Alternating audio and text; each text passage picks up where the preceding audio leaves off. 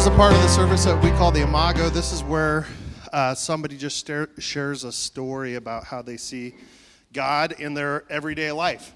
And today I get to share a story with you.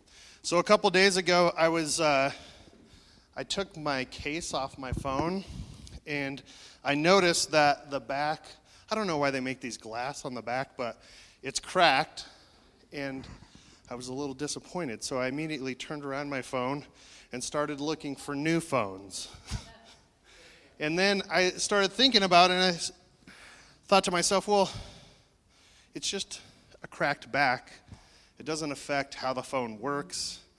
I can still do everything that I could do before that. As a matter of fact, I didn't even realize that it was broken until I took the case off of it. So even when I look at it, it doesn't, I can't tell that it's broken, but there's something inside me that is annoyed by the fact that it's broken that makes me want to get something new. And so you're going to see a glimpse into my psyche this morning because I get very annoyed when things, I'm not a perfectionist, but when things are not in order and things are chaotic, it drives me bananas.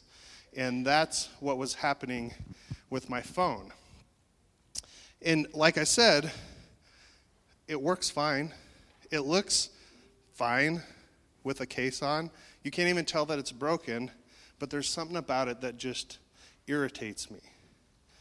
And so I was willing to spend X number of hundred of dollars to buy a new phone because of something cosmetic was broken about my phone. And while I was looking for new phones, God kind of spoke to me. The, the Spirit kind of spoke to me and said, You were broken.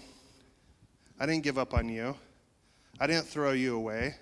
And I, I realized in that moment that there's a lot of things in my life that when things aren't going right, I just want to throw it away and start all over. You know, if my computer gets in disarray, it's like, well, let's just wipe the hard drive. Or if my inbox gets so full with emails, it's like, I don't even want to bother with this. Click all read and move on. But God said to me, You were broken.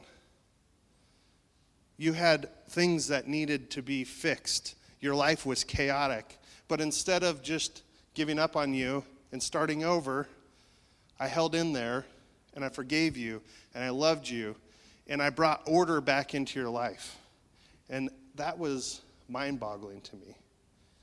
To think that the creator of the universe loved me so much that even though I was broken, he still loved me and still wanted order in my life.